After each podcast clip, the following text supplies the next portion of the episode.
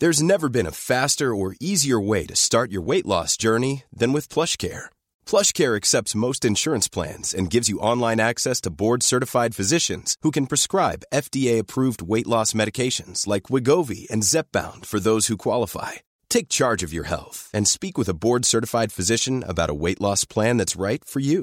Get started today at plushcare.com slash weight loss. That's plushcare.com slash weight loss. plushcare.com slash weight loss. I'm Johnny Smith, I'm Richard Porter. and this is Smith and Sniff, a podcast in which two friends talk about cars and many other things. If, if the acoustics of this recording sounds different to the normal one, and by the normal one I mean the one where I'm in a spare room, hmm. not in front of a live audience in Malvern, um, it's because I'm in a car. This time I'm in a vehicle. So uh, only because I, I, I'm outside my office, not in my office, because the office is definitely too echoey, and I was self-conscious about that. Didn't want to ruin it orally for the listeners, so I'm in the car. Cars are quite nice for recording because they are pretty damped, dead. Lots of textiles. sound. I'm surrounded by textiles. Lots of textiles. What car are you in? Uh, I'm in the I'm in the Caddy, California Volkswagen, Ah. the, the, the the one the one berth camper extravaganza, which I seem to be becoming alarmingly attached to. The more I spend time in it, I really enjoyed it. Have you slept in it yet? Yeah, three nights. Have you? Yeah, three nights. Three nights in. Yeah, Wow. and Is it hashtag cozy? I am loving it. I have to say, I'm loving it. Um, yeah, but it helps that it was a full moon and very calm, and I, I'm in a nature-ridden area. So, Yeah. can you say nature-ridden? I don't know. It makes it sound like you're, you're against it. you know? Absolutely drenched in nature. Yeah, Just just too much nature, if anything. ridden with, Uh, with now, well, this this reminds me. After last week's podcast, by the way, thank you to everybody who came along to the live recording um, Yeah. and made up the audience. Listening back to it, it sounded great. Like I thought, there's a danger it might sound like village cricket, you know, all that sort of just just gentle clapping. But no, it's I mean, it sounds like well, we did have quite a decent crowd, didn't Oh, we? real- Just- real- just over 200 people in the room, but it sounded terrific, and particularly when when they all, as one, shouted "folds." It was that quite was that was a strong return, like we'd like we'd rehearsed it, and I promise we hadn't. uh, and I think it, it was the same for sport. Was it the same for transit? Or was it the same for a sport? transit. Yeah, everyone, everyone transit dived in there. So So yeah, So thank you to everyone who came along, but also thank you to everyone who listened to it and, and gave us some very lovely feedback and said that it sound. I mean, we we know the sound quality sort of needed a bit of work. Yes. Um, in the room and, and the recording, we probably needed more time to do a sound check and things, which sadly we didn't have. But um, everyone liked the vibe of the show, the fact that it had the audience there, and it sort of changes the atmos a little bit. So thank you for all the positive feedback about that, and all the people who listened and went, "Ooh, that sounded all right." Actually, I might come to the next one. There will be a next one. We're hoping we'll be able to announce when and where very soon. yeah. But I was talking at the live show about my badger problem. Oh yes, you were. Yeah. Again, that that sounds a bit odd when you say it like that, but yes, absolutely. Oh, got a Oh. problem with my badger. Yeah. But it's getting worse. The bloody thing. There's this little bit of wooden trellis sort of fence, and the little bastard has smashed through it. Well, they're powerful week. creatures. They're shoulder barges. They are. Yeah. They are proper shoulder barges. They are. I don't know. It's just the, the badger was coming. Badgers are the kind of creatures that can come back from the bar with four pints grasped in two hands. Oh, what when the pint is very, very dewy, uh, or, Yeah. uh, and you know if you go for four, the the, the the the slippery nature between all the pints is is it's so dangerous because the pressure you've got to apply, forcing all the pipes inwards. You know that one of them could eject at any point Any minute, yeah. and turn into a goose from Top Gun scenario. Um, so What? where it, it ejects and lands and it's dead. Yeah. So um, Yeah, yeah. so there is that. Well, just very quickly, the badger situation uh, attracted uh, a very informed message from uh, a patron of ours called Thomas Cowley, who said the best way to dissuade badgers from coming along their run through your garden, and foxes too, is to piss where they're coming through. Yes. You're the bigger predator, and they'll not come through because you've marked it as your territory. This was recommended by a commercial gardener who sends her male employees to address garden to problem gardens to address the issue in this way. We live in woodland and keep Indian runner and Muscovy ducks. So far, we've not lost any to foxes and badgers, which I put down to my maintaining a piss perimeter around the area. Piss perimeter. and that's the only reason I wanted to read that out is because Thomas used the expression piss perimeter, and I, I couldn't stop giggling about it. And, and I, I'm going to do this. Thank you for the advice, Thomas. I've started wazzing in the garden at night. Not in the daytime. Are you are you neighbours might see upping it, are you upping your water intake as well in order to Yeah. be able to do the full perimeter? Yeah, just Yeah. just absolutely gallons of the stuff every morning, and then yeah. So I mean, if anything, there's sort of there's it's um it's causing subsidence Gosh, uh, piss in the flower beds. Piss perimeter. I it's reminded me of when we were seventeen. We used to go into town and we'd occasionally congregate in our cars uh, outside a closed council building near the local swimming pool, um, and it was always empty because it was after hours, late at night. Uh, one of us will have had the doors open, playing probably Robert Miles' children. But anyway, um, I, I've just I've just remembered a friend of mine who used to enjoy not driving and sitting in the back and drinking Castlemaine XXXX. He Yeah. always needed the toilet, and we got out. We got out one day. Got it surprisingly. It's, You say these things might be related. here comes the science. And he, he, he, he used to take great pride in trying to weave the entire perimeter of this council building at night. Oh, Um, yeah. He just thought it was great, and we used to marvel at how his technique because he he would either try and wee longer or walk Hmm. faster, which is more of a sidestep. Um, anyway, one day he said, "I'm going for the record. I'm going to do this. I'm going to do the whole." It's a big building, this, just so you know. right. Uh, he got almost all the way round, and then these this fire door opened, and a security guard just stared at him and said, "Can you just not do this? Please don't do this." And he was, and he was, he was Was the security guard a badger? it was, no, it was an, it was a real man. Please stop doing this. It means I can't leave the building. He had a short sleeve white shirt on, and he, it was just he wasn't aggressive or anything. It was just like, "Can you not do this?" It's obviously he it must have known that this was happening, but never witnessed it, and thought that's the guy. An interesting technique for security enforcement, rather than aggression, sort of plaintive despair. It might cut through in certain. I think- Could you please just not do this? I think it would cut through for American police officers much better. Hmm. Because you go in so aggressive that it immediately makes the whole Yeah. situation more aggressive. It doesn't. if It you doesn't. just turned up with a bullhorn and just went, "Ah, "Could you just put down the gun, please?" yeah. Um, look, I've had a busy day. You're the fifth person who's angry with a firearm I've had to deal with today. And I've got to say, out of all of them, you're probably the weakest, ugliest looking person. so can you just put the gun down? And by the way, one of your tyres is bald. So even if you don't put the gun down, you're going to get done for the tyre anyway. So look, let's just do this quickly so that, and then I'll I'll go and eat cliche donuts or whatever you want me to do. I've got I've got a centre console full of cashew nuts, and I need to get I need to tear through those. Um, yeah, I think it could work. I honestly think it could work. I'd like it's worth a try. I'd like to see uh, an initiative for several months just to see if there was a change in mood, a mood amongst the cities. Uh, I don't know where Yeah, I'm going with this conversation. I don't know where I'm going. Um, No, I, I had something else. I had some other sort of housekeeping to do, and um, and now I can't remember what it is at all. I'm sure it'll come to me.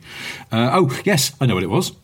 Uh, we mentioned that someone had seen one of our stickers on Cromer Pier. Yes. Well, the culprit's come forward. Oh, admitted it. His name's his name's Jack. I won't give his surname in case it turns out that it's really illegal to put stickers on Cromer Pier. But um, Jack is one of our patrons. Oh, Jack, thank you so much for your guerrilla advertising. So whenever we mentioned it, he said, uh, "Only just caught this episode. I was astonished to hear that someone had spotted my Cromer Pier sticker. I was given two stickers at Goodwood and knew that I had to put one in pride of place." Oh my So that's fantastic. Thank you, Jack. that's amazing. So he really felt the responsibility of those two stickers and what they needed to achieve, didn't he? I like that. Guerrilla marketing. Yeah, I like that a Yeah. lot. I'd love to see one on a very, very expensive car.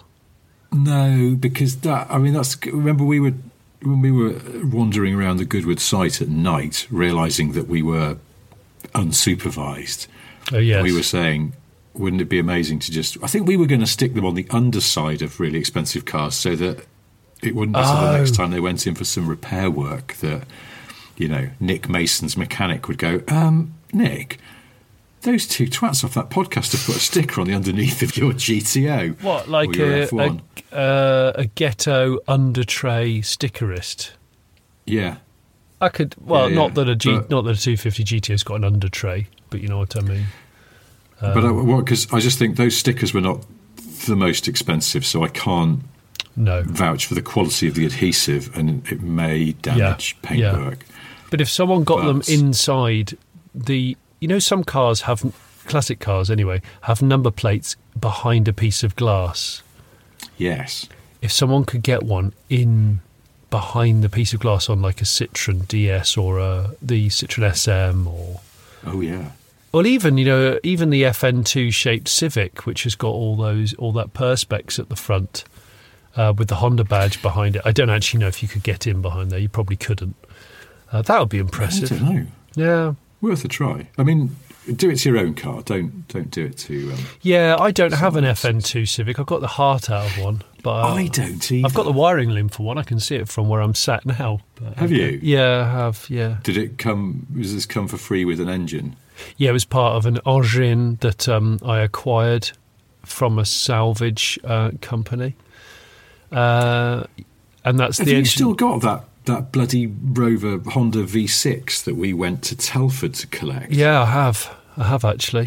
Yeah, That was a weird day. yeah, it was. It was. That was our. was a- Was that our very first Smith and Sniff properly proper episode? It was. Well, we'd yeah, we'd filmed ourselves in that golf cart in America, and then we kept saying, "Hey, we- when we're back in the UK, we should stick some GoPros inside a, an actual car, and we should, um, Do something. you know, record ourselves." And then we kept saying we'd do it, and we never did. And then one day you rang me up and went, "I've got to go to Telford next week, Pronto. pick up a, a Honda V6 Yeah. from a Rover 800." Yeah. for my Lego project. You want to come and we can record ourselves? And I think I had a Kia Sorento press car. And I went, okay, well, let's do it in the Sorento. You get a, get a Honda V6 in the back of that. I was. I was Which we did. I'm glad you remembered. I couldn't remember what car it was. It's amazing. I did as well. It's, but, but there's the, the perils of the nerdish mind. But I do remember it was definitely a big Kia SUV, and it, and it was it, it did the job. But then we got the engine off that man who was moving to Japan. Oh, yeah, I wonder if he ever moved to Japan. I don't know. What was his name? he very much liked Japanese things because it was impossible to ignore. His house was full of like Japanese art and stuff. It was. And his garden gonna was full of Rover 800s.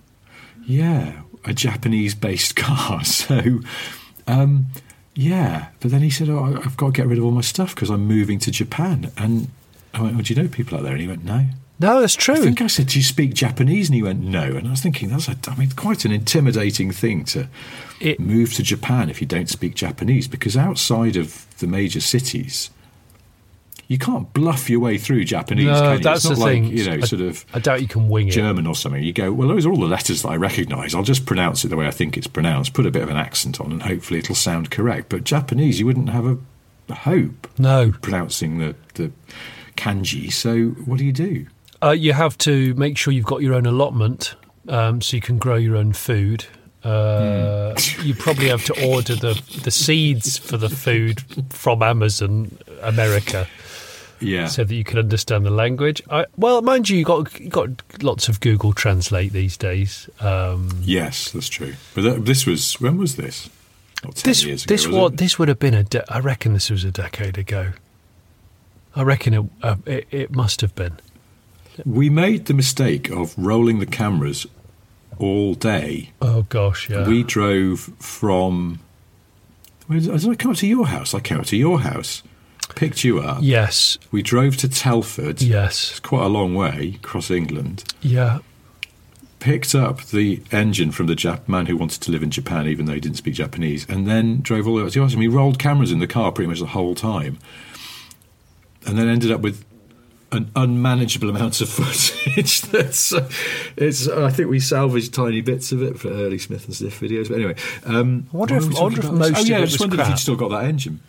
I've still got the engine. It's still it's it was up until about half a year ago, still in the same garage that we slid it off a huge piece of wobbly MDF wood and into it. Uh, of course, at, at the his end, he had an engine crane to load it into the Sorento. at my end, I had three large pieces of MDF and an old pallet, and that was as far as it went. I don't think I have the footage anymore, but there would. I'm sure there's one part of the in car when we're driving back, and you can see this huge 2.7 litre V6 engine in the boot, sort of covered in towels for some reason. Yeah, he did give me. And- do you remember he gave us um he did give us two really large towels. I've still got them, and a stank of dogs because he used them for drying his dogs. And I can't remember what dogs he had, but they were big. They were big. I don't think we saw them because they were so big and barky that he shut them in a room, Yeah, and they just made intimidating noises from the other side of a door. But um, that happens Yeah. every time. Every time I go, you to can have uh, you can have these towels. I won't need them in Japan because I'll be uh, using Japanese towels. No different. Um, I'll be using but then- Japanese people to dry my back with. Yeah, So it's okay. That's how it works out there. It's very ceremonial. Um, so I, I just remember. I think I said to you, "Have you got an engine crane?" And you went, "No." No, I don't. Then- Never had have have one. I- I should have one. I, I don't have one. It's something I ought to buy. I think. I'd yeah. I'd never really realised the the use, the pure utility of the engine crane in moving engines about until we tried to do it without one, and then and it tumbled out of the. It did. tumbled out the back like a big oily boulder. onto softwood. I've got to use sacrificial softwood. That's my engine crane. Sacrificial Yeah. softwood that you can drag around. Uh, it's easier that way. But I would like, ideally, I would like one of those. Is it a Faro arm or of the incredible robotic arms that they use in factories? Um, oh, yeah. I would love one of those, so I could just quickly program it to where the car was. And he, he says quickly program. I think therein lies the issue. But quickly program it to pluck it out the boot of a Sorento without tweaking the rear window in. Um, and then, because you know, Going too far and punching the windscreen. yeah, because you know it's like it's like a huge digger bucket with, with those teeth on it. Just one little tweak from a tooth on a piece of glass or something like that Mm. is enough to shatter and destroy lives or uh, dreams.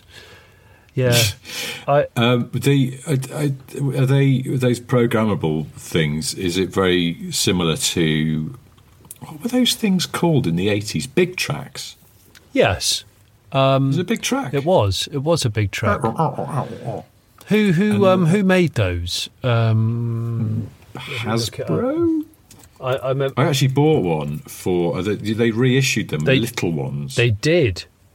I bought one for my boy when he was little. He he didn't find it very interesting. I found it more interesting, but he sort of wander off, and I'd be busy going, "No, no, look! If we do it again, we'll be able to get it to go round there and then round the leg of the chair."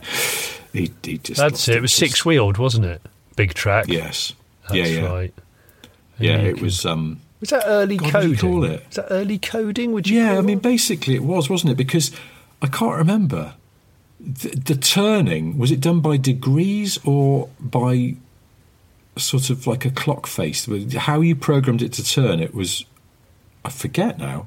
And it had a it had a keypad on the top, and then it had. Did it have like a really special looking headlight? Um, Maybe the big one did. The little one that, that I have somewhere. No, don't think so. No. just makes a lot of a lot of beeping noises, sort of, kind of noises. Yeah, I can believe that. unattractive sort of beeps. But um, yeah. Are you um? So are you selling that V6, or are you just hanging on to it in case you need it?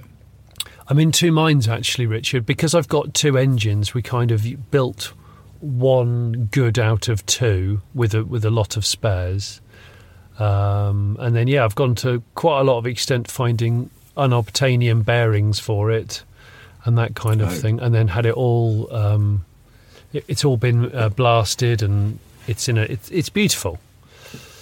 Uh, but yeah, I, it's surplus at the moment. I can't decide whether or not I'm going to wait and put it in another car. But to be honest, my energy levels are running low to even consider another large project. So, yeah, You were, you're not thinking of doing like a sort of holy trinity of re-engined 70s BL cars, so you could stick the V6 in a maxi. it, it's funny you should say that. It has been mentioned. It has been mentioned. It's then- been mentioned in a, for a Princess, which has a huge bonnet, and also a Maxi. I- Yes. I have family. I have family connections with the Maxi, as I might have said in a previous cast. My my old man Bob did have one. Um, so maybe maybe I'll go down that road, but I don't have the time or the, the money at the moment. So I might I might stockpile it, or I might just Yeah. I might just see see about selling it. I don't know yet. I'm not sure. I'm not sure. I'm not sure. Jag V12 in a Marina. Oh gosh, can you imagine? well, the, well, Adam at Fabco, who's doing a lot of the work on the My Allegro Sleeper project, he's got this Hmm. uh, beautiful princess, which he's got the he bought the Jag, the Jag, Beautiful princess. beautiful little princess. He's got the S type. What's he got? A manual S type three liter V6 um, engine, drivetrain, suspension, subframes, everything. He's putting in a princess, Wow. and it's effing sweet. And it's going to be an an effortless. I'm going to say, 500 horsepower. So um, What? yeah, because he's putting twin snails on it. Because that engine is, it's the Folds engine, isn't it? Um, Yeah. similar to the Noble engine, the Noblus.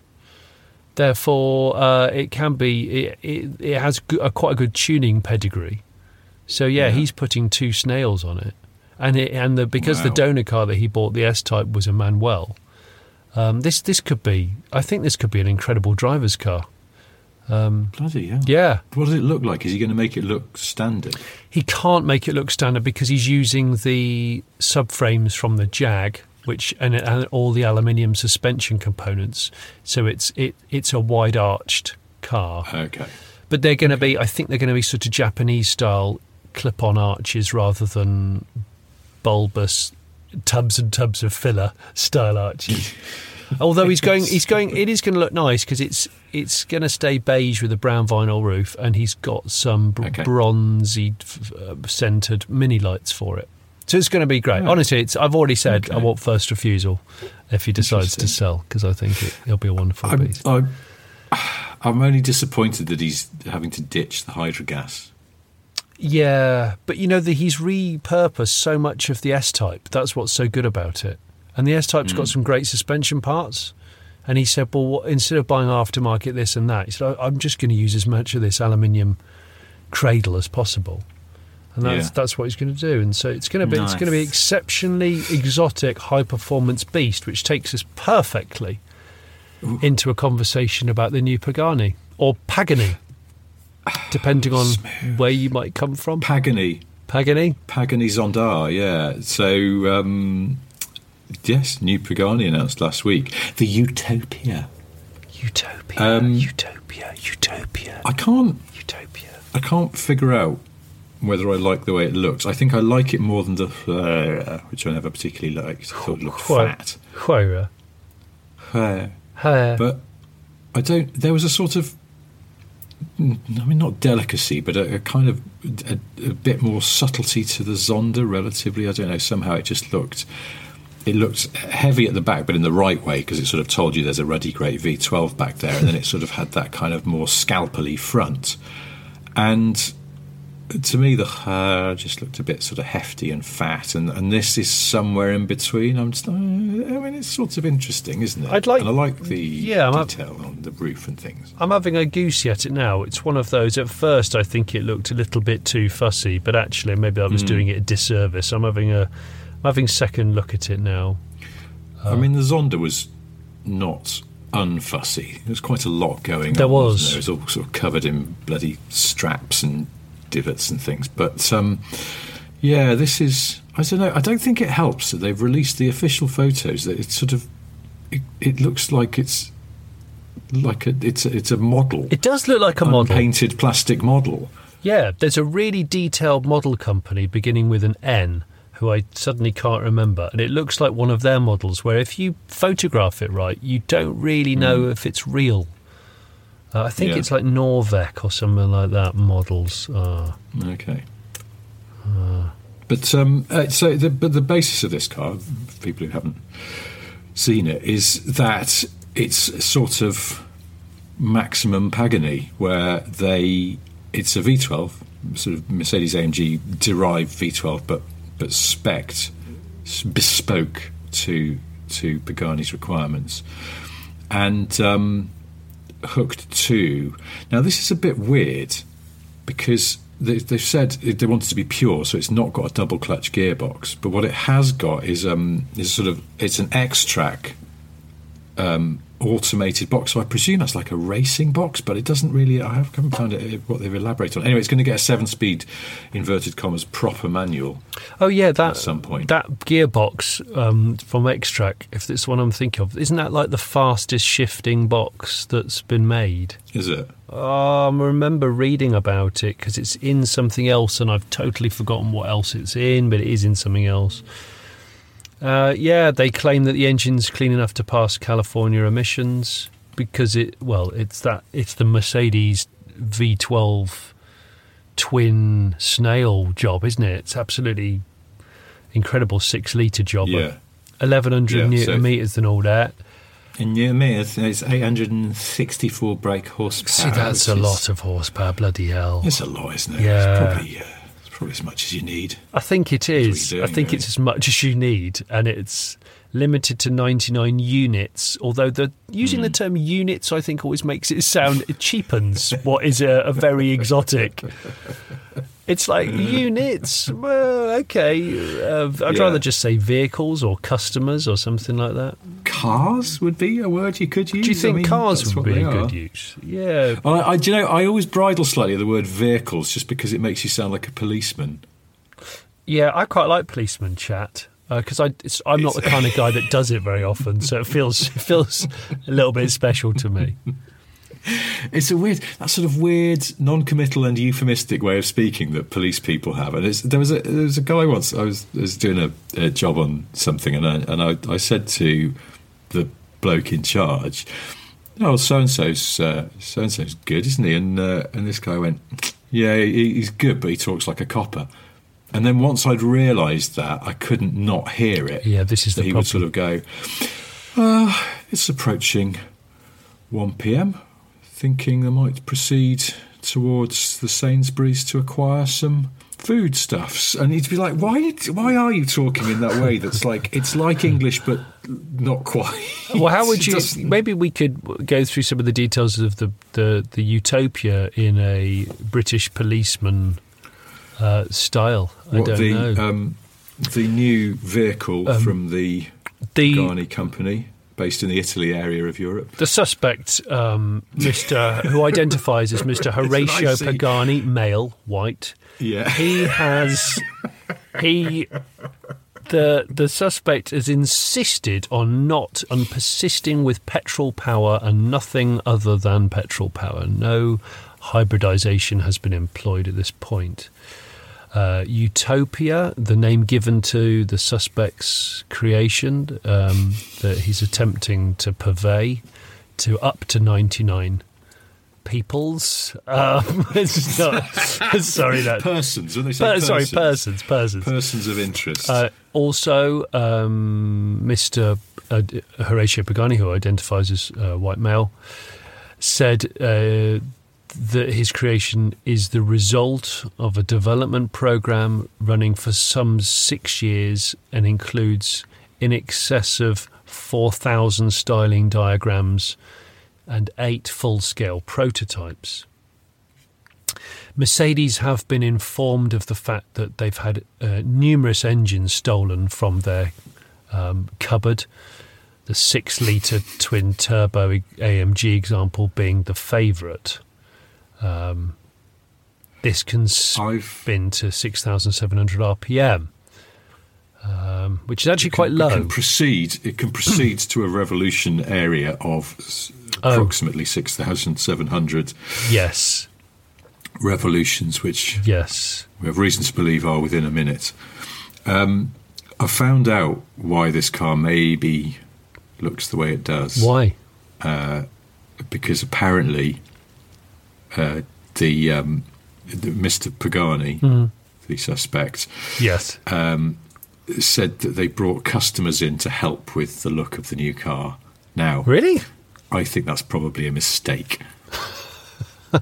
Imagine the taste of people who can afford a Pagani, but their houses have got loads of marble in them. It's probably varied. It's probably varied. Um, I think it's a dangerous thing to do because it's a bit like uh, a lot of people think they know what they want, but they don't always. exactly. So, um, I'm not saying that in a smug way, like I know what I want all the time because I don't. In fact, I'm tr- No. I'm trying to buy a um, I'm trying to buy like a room divider, um, a retro looking room divider at the moment, and I don't really know how to describe it, so I can't work out Yeah. how to acquire it.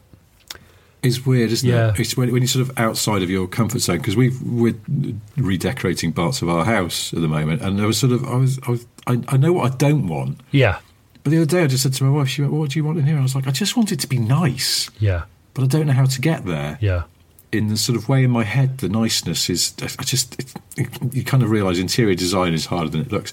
Um, as indeed, speaking of which, Yeah. that's another local radio link. Uh, the, the interior of this Pagani yeah, uh, usual sort of, you know, kind of quite overdone Pagani style and lots of shiny metal. yeah. And, uh, It does look tasteful, sort of- actually. Well, it's, I mean, it's, it's interesting, isn't it? But the passenger side of the dashboard, I was looking at it going, that's quite sort of simple compared to the rest of it. And I realised what it looks like. It looks like the bloody passenger side of a Ford Crown Vic dashboard, It does. which is. It does. But but I'm sure that wasn't the design influence, but it looks like so it. for me, the driver see all of the beautiful bezel, and perhaps and how about the passenger, Horatio? What what does the passenger get to appreciate? They have When you're ready to pop the question, the last thing you want to do is second guess the ring. At Bluenile.com, you can design a one of a kind ring with the ease and convenience of shopping online. Choose your diamond and setting. When you find the one, you'll get it delivered right to your door. Go to Bluenile.com and use promo code LISTEN to get $50 off your purchase of $500 or more. That's code LISTEN at Bluenile.com for $50 off your purchase. Bluenile.com code LISTEN.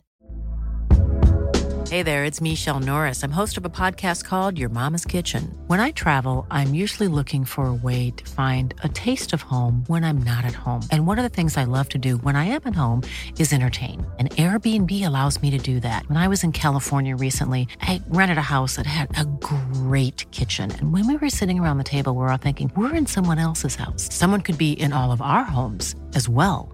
If you have a home, but you're not always at home, you have an Airbnb. Your home might be worth more than you think. Find out how much at airbnb.com/slash host. uh, how you say leather and one output for air. this it. This is it. Okay. He's solo, Solo.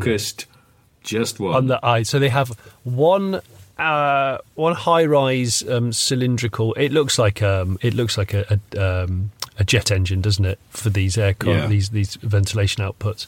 There's one in front of the passenger, but then what's the rectangular thing in the corner by the door shut?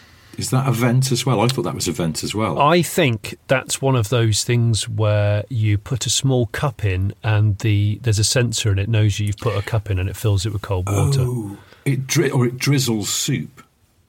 well, I don't know if soup. you'd. It's, It's- not the kind of interior you'd want vending soup. machine. Oh, and you just hang on. So the driver decides what you're going to consume, and the driver will go. I think today you don't want cold water. You want a hot oxtail soup, right? Yeah. Here we go. Have a really small glass of oxtail soup before we go on on the Stelvio Pass. One of those very thin crinkly brown plastic cup. Basically, there's a 1980s hospital vending machine built into the passenger side of the dash. I actually I can't. I'm just looking at the photo. I'm trying to zoom in and see. I wonder if it's a display because this is what I'm wondering. Why I'm surprised that that side of the dashboard is so plain relative to the general sort of Yeah.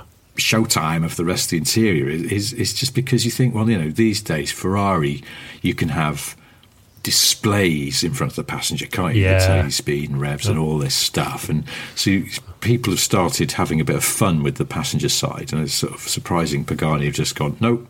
No. Vent that looks like a jet engine and a hospital vending machine that pours hot soup over your leg. While you can stare in envy at the beautiful gated seven-speed Manuel. And also, Yeah. the, the centre console doesn't have any touch screens from what I can see. It's got four circular, really nice dials with aircraft style, um, I think aircraft style kind of toggle switches beneath. There's a real whiff of kind of Paddy Hopkirk auxiliary rally gauge uh, setup going on there. Do you know what I mean? Like in, in the 60s when you wanted to upgrade your sort of peasant mini into your more Coopery mini. It's a sort of like Yeah. de- gauge cluster you'd aspire to own, and you buy out the the back catalogue of a um, of a, of a motoring magazine. And I and I and I'm not saying this because I think it looks rubbish. I actually think it looks fantastic. The only part of the interior which I'm probably not that fond of is the is the steering wheel, but um, it's only because it's weirdly not circular, and there's too many exposed Allen heads in it. It looks like the kind of aftermarket steering wheel which was very popular in the Max Power era, where it was so fussy. Too many Allen Yes. bolts, too many changes in textures and component, uh, uh, uh, and you're like, can we just have a, a united front here? I don't want three different Pick a texture I don't want. with it. I don't want to be spinning the wheel between finger and thumb, and it changes terrain. I don't want that. I want Hmm. Alcantara all the way round, or I want Yeah. Leather all the way round. And I, I would think it was Mercedes or Lexus who were the initial offenders with the the half wood steering wheel. I mean, honestly, what an awful. It. uh, I mean, it was dated when it came out. Now, Yeah. oh, it'd be awful. I'd have to chisel that bad boy off and. No, they're terrible, aren't they? It. Wood. It- what did I have? I had a car with that. It wasn't very Was nice. it your Lexus? But no, No, no. Anyway, I might But yeah, get you a no, cover. You can buy those stretch over covers for steering wheels. Very common in the, the world of the mini cab and the Uber. Yeah, and you can wheel get Johnny. Yeah, faux wood um, on those. I've seen. Can you? Yeah, stretchy wood. yeah. Christ. So yeah, Pagani, Oh, uh, Horatio. Pagani's probably emailing us imminently about the soup dispenser machine that isn't on the dash of the passenger side. Or he's urgently trying to retrofit that because it's a great idea. Yeah. One, Because um, you know, yeah. What? 864 horsepower car. What you definitely want is some kind of hot fluid dispenser built into the dashboard. That's that's going to be fine. Um, I, uh, just something else I've noticed about the interior of the Utopia is that the um, the dials Yeah. are very far apart. Now, normally in a sort of sporty car, you'd have the rev counter would be big and central, but there's a, there's instead there's a digital display in the middle. Now, I wonder if that can show revs Yes. because as it stands, the rev counter looks quite small and quite off to the left, and that's quite surprising. I can't remember what it was like in the Zonda. So I'm- Pagani Zonda. I'm looking at so there's a lot going on here. The heart of the Utopia is a carbon fiber steel chassis described by uh, by the company as Pagani Carbo Titanium HP62 G2 and Carbo Triax HP62, which sounds like sounds like a drug that you'd buy in America over the counter, but the the imp- Yes. but, but we're still not sure what it's going to do long term. Or you see advertised on American TV, and it's got an awful lot of very quickly spoken small print at the end. Warning: may cause physical urgency, headaches, and strokes. And you just go, "Whoa, this sounds Whoa, awful." Come on a minute. Which all contributes in the front and rear tubular subframes with the chromo steel to make it 1280 keys. 1280 kilos Yeah, with a six litre V12 yeah, and 864 horsepower. yeah. It's not going to hang around. Well, I'm just going to put this out there, uh, Mr. Horatio Pagani. My Allegro is going to be less than 870 kilos, and 400 horsepower. So does that make me does that make me far weaker than you, or does that mean I could take the fight to you? we'll see about that, shall we? The broadcaster and journalist Johnny Smith today threw down the gauntlet to Horatio Pagani Yes, to come and have a go if he thinks he's hard enough. that's right. And he came back to me and he said, and this is in an official press release, after being so completely absorbed by this strenuous creative process, the ideals represented by the project have become so intimate to me that any attempt to describe it would have seemed inadequate, said Pagani founder and CEO Horatio Pagani. Hang on. Any attempt to describe. Yes. After I'll say it it. again. After being completely absorbed by this strenuous creative process, the ideals Yeah. representative by the project became so intimate to me Mm-hmm. that any attempt to describe it would have seemed inadequate. So, in other words, is he leaving the gateway open for all YouTubers that, that uh, their opening gambit is words cannot describe how I feel Yeah. right now, Yeah. despite the fact that If you try to describe this car, you'll look like a total prick. so I'm not going to. So I'm Just going to not going to. Yeah. I d- that just sounds like an excuse. That sounds like I can't be bothered. Yeah. It does to me. That's like.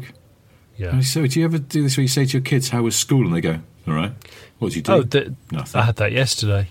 And I was like, come on, dude, you're in the second week of secondary school. You've got to, I'm going to need some more information here. I bet you just got to Hmm. warm them up a bit. Usually it involves a bourbon. And then they start to come Yeah. out of their shell and go, oh, actually, yeah, a really funny thing happened and, and blah, blah, blah. Well, that's it. I, I used to try that with my boy. I'd go, You've got to tell me one interesting thing that happened at school today, and I'll give you a biscuit. And that usually worked. oh. So, I might try that again tonight. Um, The Huayra, did the Huayra sell? Has it has it been selling well? I don't know. Because I've Shall I have a look on Auto Trader to see how many are on there? I, I've never actually seen one in the reality. I've done. Oh no, No, apart from a motor show, a Zonda. motor show, but I've never seen. have you? Yes, I suppose. Probably, but. I've never seen a privately owned Huayra. I like the name. Do you? Yeah, I do like the name. Utopia. Do you think Utopia is a good name for a car? Um, I'm not sure. I Feels a bit on the nose somehow. Yeah, I prefer like 350Z. If I'm honest, I don't know. It just seems to sort. It's Yeah. less pretension. Or, it's a. I don't know, quite, Fiat Punto. quite a lot of Yeah. pretension in Utopia, isn't it? It's sort of like. There is. It also. I've just read a book called Utopia Avenue by David Mitchell. It's been out for a while. I was very slow to pick this up, but um, it's uh, it's a it's set in the '60s about a band formed in the '60s.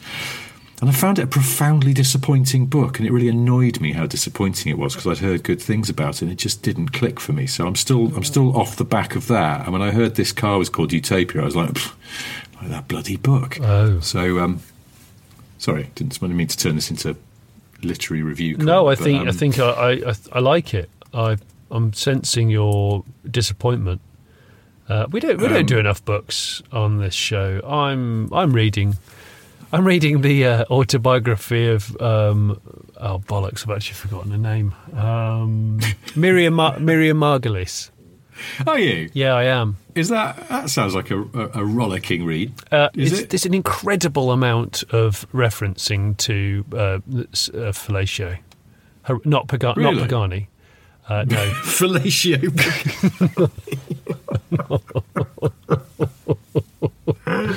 It's true. It's true. Honestly, she's. You know what she's like. She's quite outspoken, but yeah, she's quite frank about the amount of. Um, uh, yeah, anyway, there's a 2013 Pagani Huayra for sale on Car and Classic at the moment for 1.8 million pounds. So um, is there really? they are out there. It's in the Netherlands and it is uh, silver and black. And see, that looks. like- Just looking at this with fresh eyes, it looks all right, but it does look fat still. It's just. I mean, Okay, so are you I thinking it's- shame a car, is but it- it does look a bit tubby. Is it sort of. Vegas Elvis compared to Yes. uh, kind of fifties black leather outfit Elvis? yeah. Uh, yeah. Yeah, yeah. Okay. Okay. and I, I would, I mean, yeah, and I don't think the Utopia, the Utopia is not quite as you know, taught as I, I want comeback special Elvis now, and this is not quite. Saturday Night This is maybe Special, yeah, yeah. But, but is, close to death is Elvis, Utopia looking- is Utopia Saturday Night Special Elvis? Mm, it's not quite there. No? I would say. It's, there's some great lines. when he did that comeback special, he looked absolutely amazing, didn't he? I think he just really sort of he came back punching. I think he, I um, think he just had some salads and um, I'm trying not to fall into your trap of talking about the life of Elvis based on that Baz Luhrmann Elvis film that was out recently, because after what happened with you and Queen, go on, know, go on, say some untruths, and then all of the listeners will point the finger at you rather than me. Yeah, I'm not an Elvis fan, but you're completely wrong. You got it all from a film, you dick. Um, we don't want that to happen again, but um, yeah. Oh, I need to apologise, sort of, to people who were maybe confused about the sudden appearance on our YouTube channel of a song um, which had no relation to the podcast and seemed out of context. I forgot to tell you about this as well, so you didn't know this was going on. But because I, I, I, was knobbing about, I was really, I had loads of writing to do two or three weeks ago.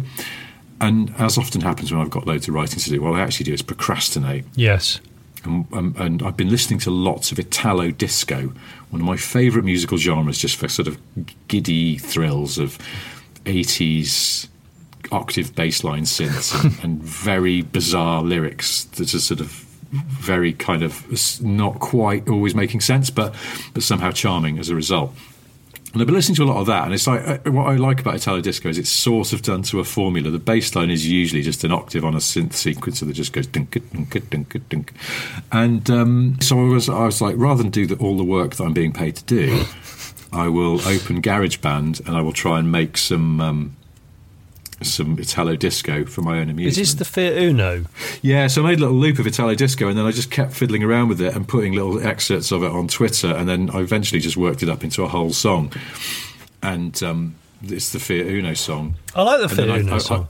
I like it. Well, I, so I, yeah, it, I finished it. Or it finished after a fashion. I mean, I, I kind of I recorded some vocals on this microphone that we use for the podcast in my shed, so it's very terrible quality. But um, and then just and I was going to upload it to the Sniff Petrol YouTube, and I cannot for the life of me remember or find the password. And it keeps logging me into a different Sniff Petrol. It's very strange. Oh, is this- is this Google trying to be clever? Capricious tit, yeah. Yeah, I think so. yeah, to help it goes. you. There's two accounts registered. This email address. Which one do you want? And every, whichever one I say, it puts me into the other one where there's no nothing on YouTube. And anyway, so I just went screw it. I'll put it up on the Smith and Sniff YouTube because I assume enough people who listen to the podcast follow me on Twitter and will have followed the saga of me going. I'm so busy with work. I'm going to make an Italo disco track. So anyway, if you are a subscriber to Smith and Sniff on YouTube and you suddenly went, "What the merry hell are they doing now?" Well, it was it was just that. Sorry, it was a lost password, and I needed to put the Get it somewhere to bed. get it somewhere, and then I could move on with my life. So that's why that appeared there. Um, what I also did at the same time is I made an Italo disco version of our theme tune for the podcast. I'll stick it on the end of this show. Oh, nice. Which again, it's just you know, it's all to a formula, but a rather sweet retro '80s formula. So um, that's uh, yeah, that's. I just want to explain because I, I imagine there are a few people going, "What is this? This isn't." They haven't mentioned this on the podcast. This is just nonsense, which it is. But it's there's a, there is a context to it. It's just the different one. I'd like I'd like some car chase slap bass um, theme tune because it's it's Yeah. you know where it the, it builds and builds as the chase gets more energetic and dangerous. That's what I, I, I quite like. I'd like to slate that for for a possibility in the future.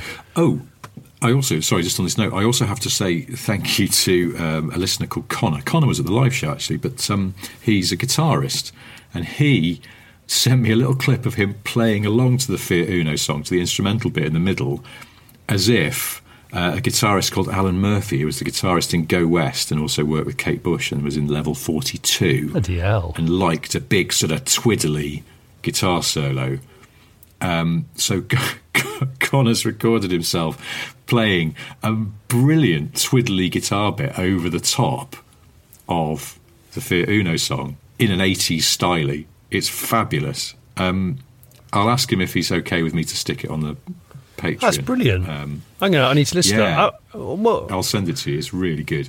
does Connor play slap bass as well? Just, I'm, I'm asking for a friend.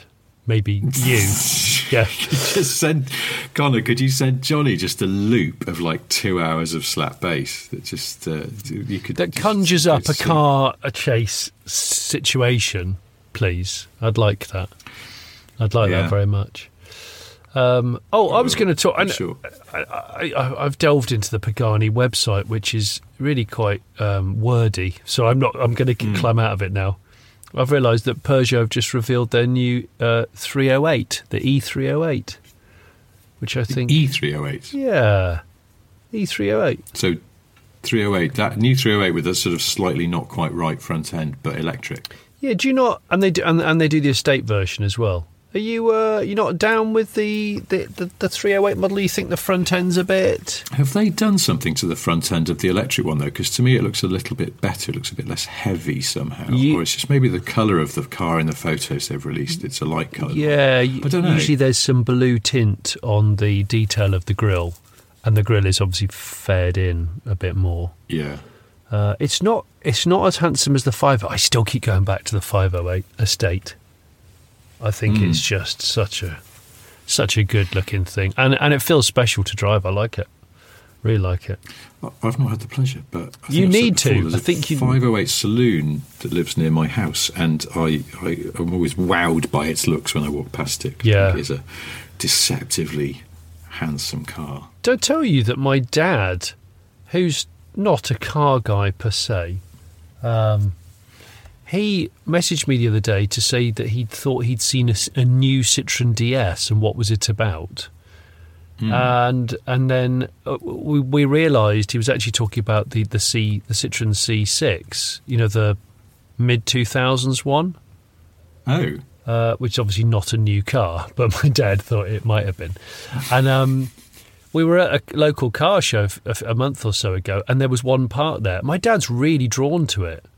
I think I might be. I think I could get him over the line in one.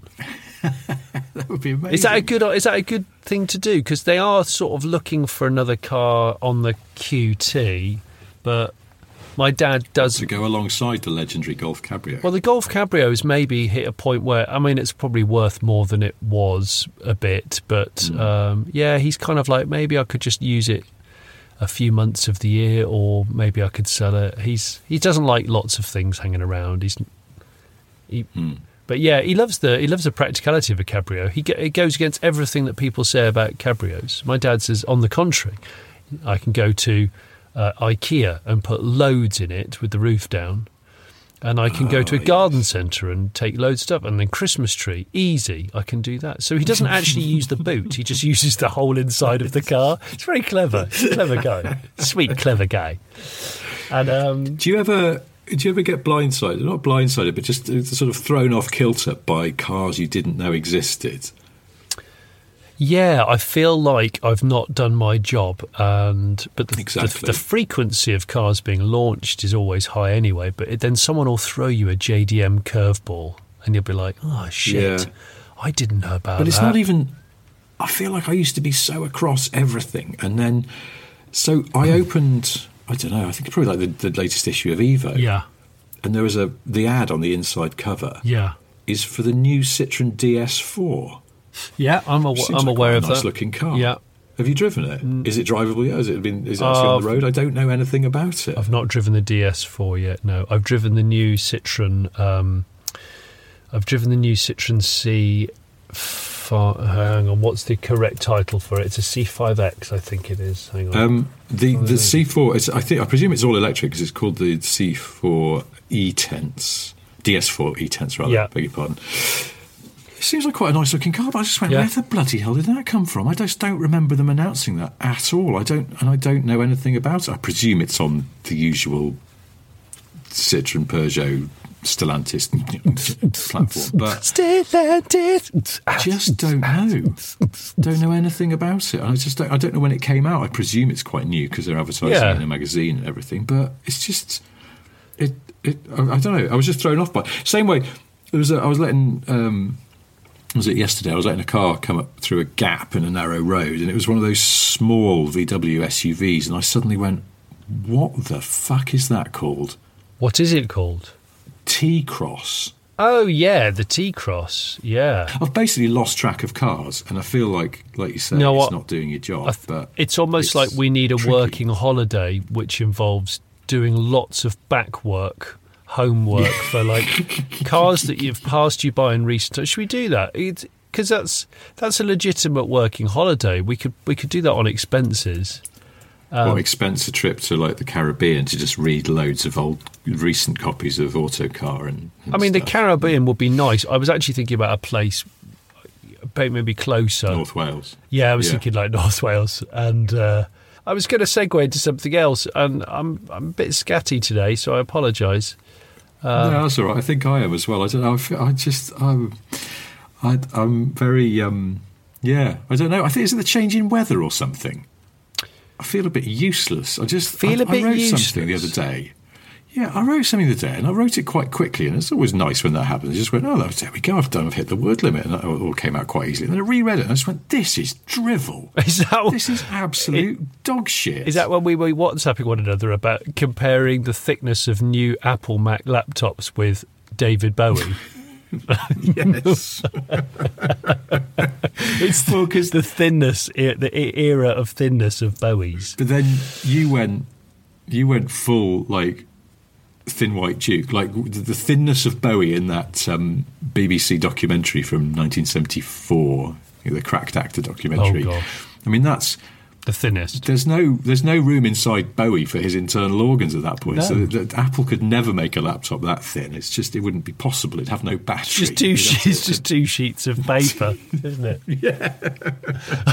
With cocaine between them. How honestly, how the did Bowie plan diet. How did designers must marvel at the way Bowie's body was packaged? He could still He's- fully function, Yeah. and was a clever, um, artistic yeah, man. was making some of some of the best music of his career. But yeah, even the people who did the Mini would be going, "How did he get all that into there?" It's like, where's his heart? it just doesn't seem there's room for anything anymore. His heart, he wears his heart like a wristwatch on on his wrist.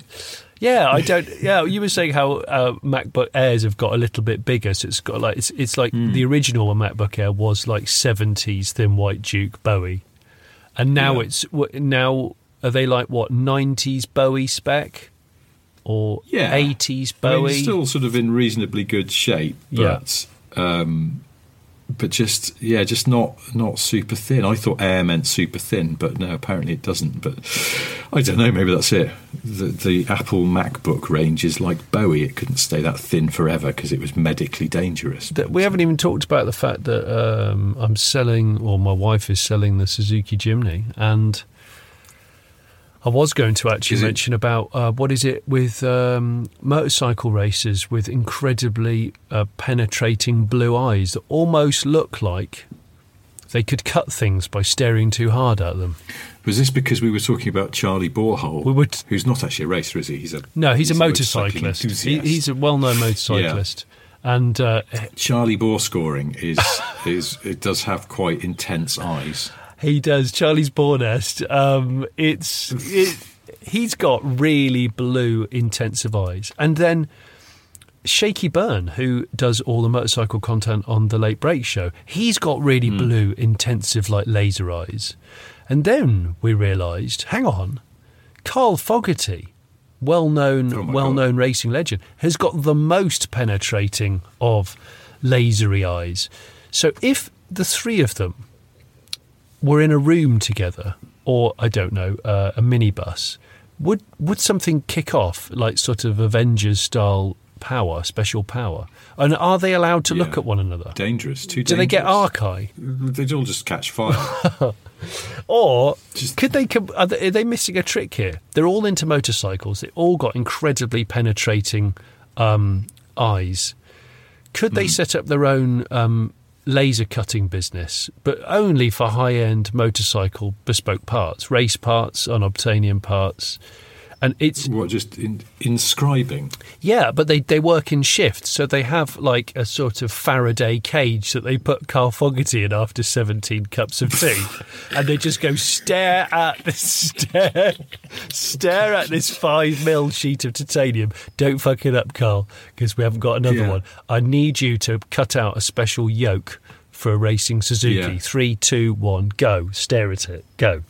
Carl, have you um, have you fabbed that exhaust bracket yet? And he'd go, no, let me take a look at it. And Just goes and stares. most light engineering companies, he'd mean literally. He actually just looks at it. I'm just putting my yeah, I'm just putting my, my tray in as we speak. The on the back of the caddy seats, you know the the hinge trays with the cup holder. That's where my microphone is. And um, He's sitting in the back seat. yeah, of course I am. Yeah, enjoying the pano roof. I've even just seen a kingfisher, but I was so professional. I didn't. I didn't want to talk about it in the middle of talking about Carl Fogarty's laser eyes, so I didn't. I'd love to see a kingfisher. Yeah, just seen it. It really because it's got tinted windows. I don't think it knew I was in the car. Clever, clever. as So the, that that car could actually be a hide as much as anything else. That's quite. I bet. I bet Chris Packham's got one. Well, Bloody anyway, bet he has.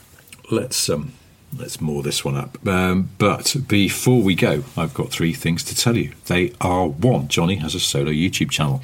It's called the Slake 808 State Show, in which Johnny pursues the Mancunian electronic music pioneers, offering refreshing beverages in hot climates. Uh, this week, he's following them around Barcelona with a tray of lemon Fanta. if that's not to your taste, then there's always the Late Brake Show. Lots of interesting videos on there, including, as you mentioned, um, uh, your wife reviewing or saying goodbye to the Suzuki Jimny. It's yeah. Sad times. It might be sold by the time you listen to this. Uh, who knows? Yikes. Yeah, off of car and Tastefully classic. modified and uh, well. Sweet, sweet car. Yeah, Sweet, sad times. sweet car. Yeah. Um, second thing I've got to tell you is uh, I have various books out. One of them is called Boring Car Trivia 3. Um, it's just some facts about cars. Came to the rescue of uh, two people on Twitter last week who were asking questions about cars, and I was able to go, ahem, that's in my my boring car trivia. Oh yes, the the, Citroen DS tailgate. the Citroen DS tailgate being one of them. Yeah, I enjoyed Um, that that fact. That was good. So uh, there we are. Anyways, if you, if you haven't got Boring Car Trivia 3, please go and buy Boring Car Trivia 3. That would help me enormously. Thank you. Um, and the third thing I've got to tell you is that one of the animators on Jamie and the Magic Torch was Bernard Sumner out of New Order. Oh my gosh, how many people listening to this to remember Jamie and the Magic Torch, especially given your recent conversation about fleshlights? I'm. Uh, I think they maybe they could rekindle Don't Jamie. spoil Jamie and the Magic Torch by bringing that into Sorry. it. It's it. Oh, Well, Jamie, I thought about this and I thought, well, anyone remember this? And I was like, I think probably a, there's a chunk of our audience that will. And for those who don't, go and look it up. It was a, a 70s animated kids series, but um, Bernard Sumner, the lead singer of New Order and previously the guitarist in Joy Division, uh, he, before he was in bands, he was an animator. wow! I did not know that. He, he drew. He drew for animation studio for an animation studio, Cosgrove Hall, I think it was in Manchester. So yeah, he was one of the um, one of the people who drew Jamie and the Magic Torch. Well, then the fourth thing that I need to add on to that short list is uh, if you are a subscriber to this um, this podcast via Patreon, thank you very much for supporting us via Patreon. It's really, really decent of you. Um, you obviously get earlier access if that's something that you want. Although some people say they still don't listen until Monday because it's part of Monday's ritual. But hey, that's up to you. It's your personal decision. Um, and we do have merchandise, although we sold quite a lot of it. But we do have some merch and Yeah, we need to have a, a chat about the merch, the next generation, because we've got some ideas. We have Smith and Sniff Mark uh, Two, We um, Series Two Merch, merch. yes. Yeah. And we, we will announce, I hope, a new live date very shortly. And as before, if you're one of the patrons, you get first dibs on the tickets. Just saying. So that's another little patron Yes. patron bonus. Um, it's a quid a month. You can give us more if you want, but who would, eh, for this old tut? Um, anyway, that, that's quite enough. Doing the hard sell again, this. Porter. I know, again. Someone told me off again last week for being rubbish at marketing. I just, I just uh, haven't got my eye on. Anyway, um, let's wrap this up. But thank you ever so much for listening. We'll do it all again next week. Until then, goodbye. Bye.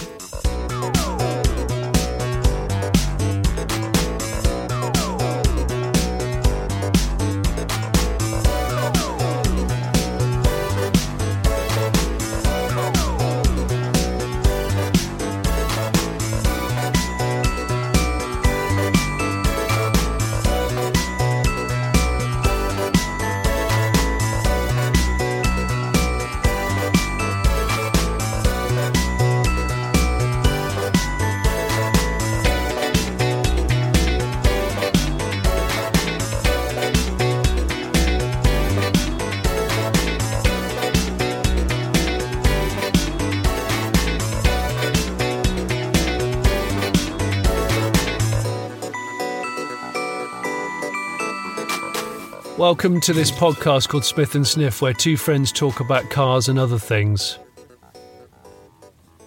Almost.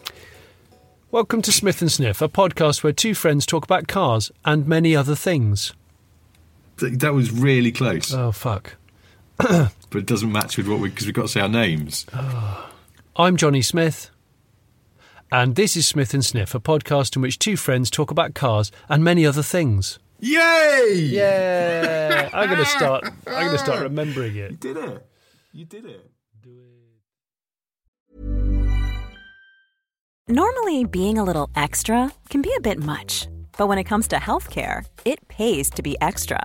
And United Healthcare makes it easy with Health Protector Guard fixed indemnity insurance plans. Underwritten by Golden Rule Insurance Company, they supplement your primary plan, helping you manage out of pocket costs without the usual requirements and restrictions like deductibles and enrollment periods. So when it comes to covering your medical bills, you can feel good about being a little extra. Visit uh1.com to find the Health Protector Guard plan for you.